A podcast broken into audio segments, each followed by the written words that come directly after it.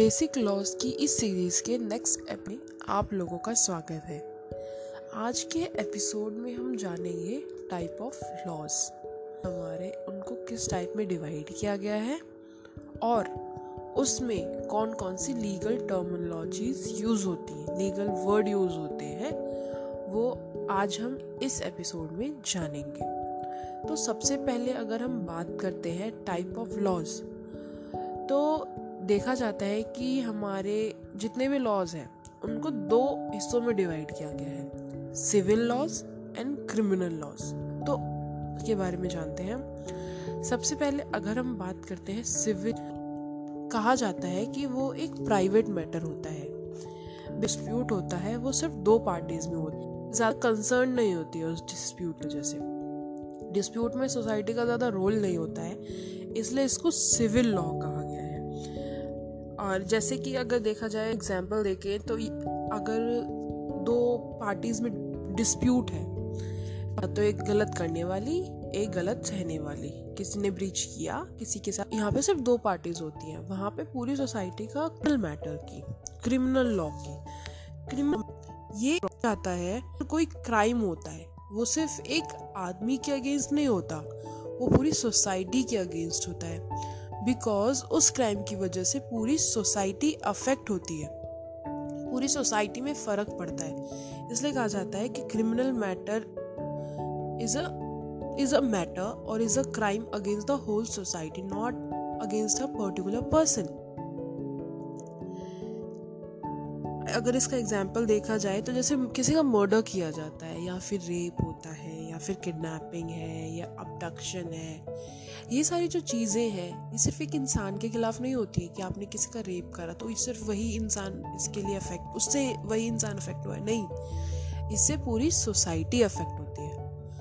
तो इसको criminal law में इसलिए इंक्लूड किया गया है, क्योंकि क्राइम से पूरी सोसाइटी को अफेक्ट पड़ता है, इसीलिए।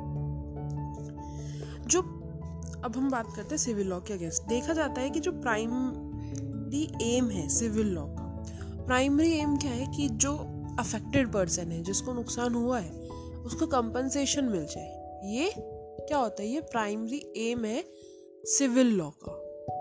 The primary aim of civil law is that कि जो अफेक्टेड पर्सन है will get compensation for the lost he had वहीं अगर बात की जाए क्रिमिनल लॉ की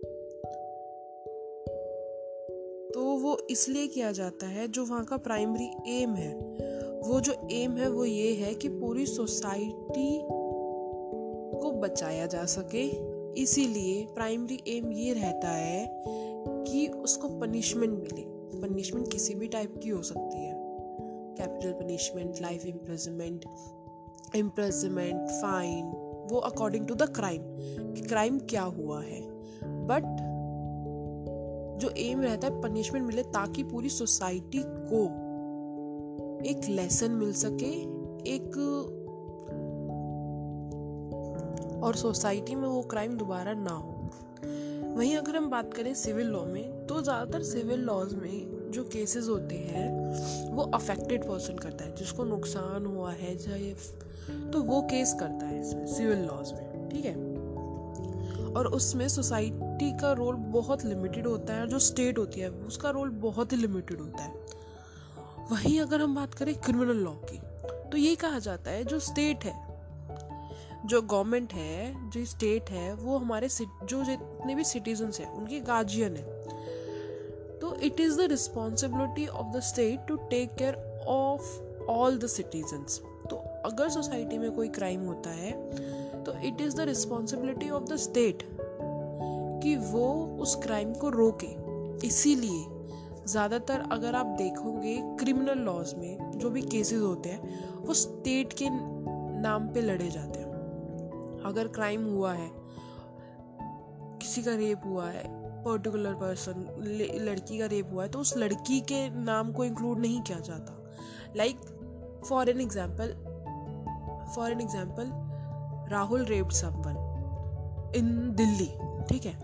तो यहाँ पे केस किस तरीके से होगा? Rahul versus state of Delhi या एनसिटी ऑफ़ दिल्ली ऐसे केस होगा, क्योंकि उस लड़की का नाम इंक्लूड नहीं किया जाएगा। यहाँ पे यहाँ पे स्टेट उसके उसके बिहाफ पे केस लड़ेगी, उस इंसान के खिलाफ जिसने जो क्राइम है वो किया है। इसीलिए जो क्राइम में होता है, उसमें स्टेट केसेस लड़ सकती है।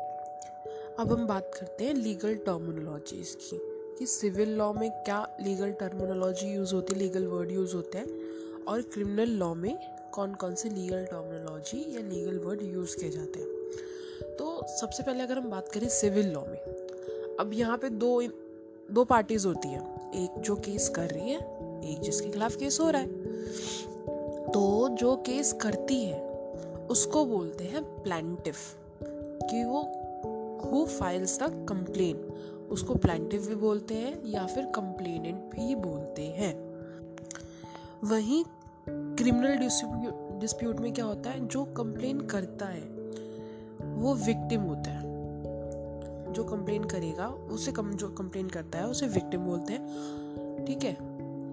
और ये जो वर्ड विक्टिम है, ये जो हमारी क्रिमिनल मैनुअल है हमारे देश की, उसमें 2009 में ऐड किया गया है, जिसके अकॉर्डिंग जो विक्टिम है, वो सिर्फ़ वो इंसान नहीं होता, जिसके खिलाफ जिस पे क्राइम हुआ है, उसकी फैमिली भी उतनी ही विक्टिम होती है उस चीज़ की। तो केस या तो विक्टिम भी कर सकता है, या फिर उसकी जो पूरी फैमिली है, उसमें से कोई भी केस कर सकता है। वहीं सिविल लॉ में जिसके खिलाफ केस होता है, उसको बोलते हैं defendant opposite party basically opposite party और डिफेंडेंट हम कहते हैं, वो जिसके खिलाफ केस होता है, वो अपनी रिटर्न स्टेटमेंट फ़ाइल करते हैं, वो केस लड़ते हैं. वहीं अगर हम क्रिमिनल लॉ की बात करें तो वहाँ पे किसके खिलाफ केस होता है? एक्यूज के खिलाफ. एक्यूज के खिलाफ केस किया जाता है यहाँ एक्यूज मतलब जिसके ऊपर एक्यूजेशन लगाई गई है कि हाँ इसने ये क्राइम किया गया, उसको एक्यूज बोला जाता है वहाँ पे। इसीलिए अगर आपको किसी केस में जानना है कि ये सिविल मैटर है या फिर क्रिमिनल मैटर है तो सबसे अच्छा तरीका ये होता है कि वहाँ आप देखिए, आप वहाँ पे कौन सी टर्मोलॉजी यूज़ की गई है। वहाँ पे प्लान्टिफ और डिफेंडेंट यूज़ किया गया है या फिर एक्यूज और विक्टिम यूज़ किया गया है। क्योंकि अगर आप ये देख लेंगे तो आपको बहुत ईजिली क्लियर हो जाएगा कि वो क्रिमिनल केस है या फिर सिविल केस है। तो आज के एपिसोड में हमने जाना type of laws civil law and criminal law कि सिविल लॉ में क्या क्या चीज़ें होती हैं और क्रिमिनल लॉ में क्या क्या चीज़ें होती हैं। हमने ये भी जाना कि लीगल टर्मोलॉजीज कौन कौन सी हैं और प्लांट कौन होता है या प्लांट कौन डालता है प्लांटिव डालता है या फिर किसके खिलाफ डाल जाते हैं? दैट इज़ डिफेंडेंट और वहीं क्रिमिनल लॉ में उसी इंसान को जो कंप्लेन करता है, उसे क्या बोलते हैं? उसमें बोलते हैं विक्टिम एंड किसके खिलाफ कंप्लेन की जाती है? वो होता है एक्यूज ये चीज़ें बहुत बेसिक हैं और बहुत इंपॉर्टेंट भी हैं लोगों को जानने के लिए. इसलिए मैंने आज के एपिसोड में आप लोगों को ये चीज़ बताई है. नेक्स्ट एपिसोड में हम कुछ और नया जानेंगे. तब तक के लिए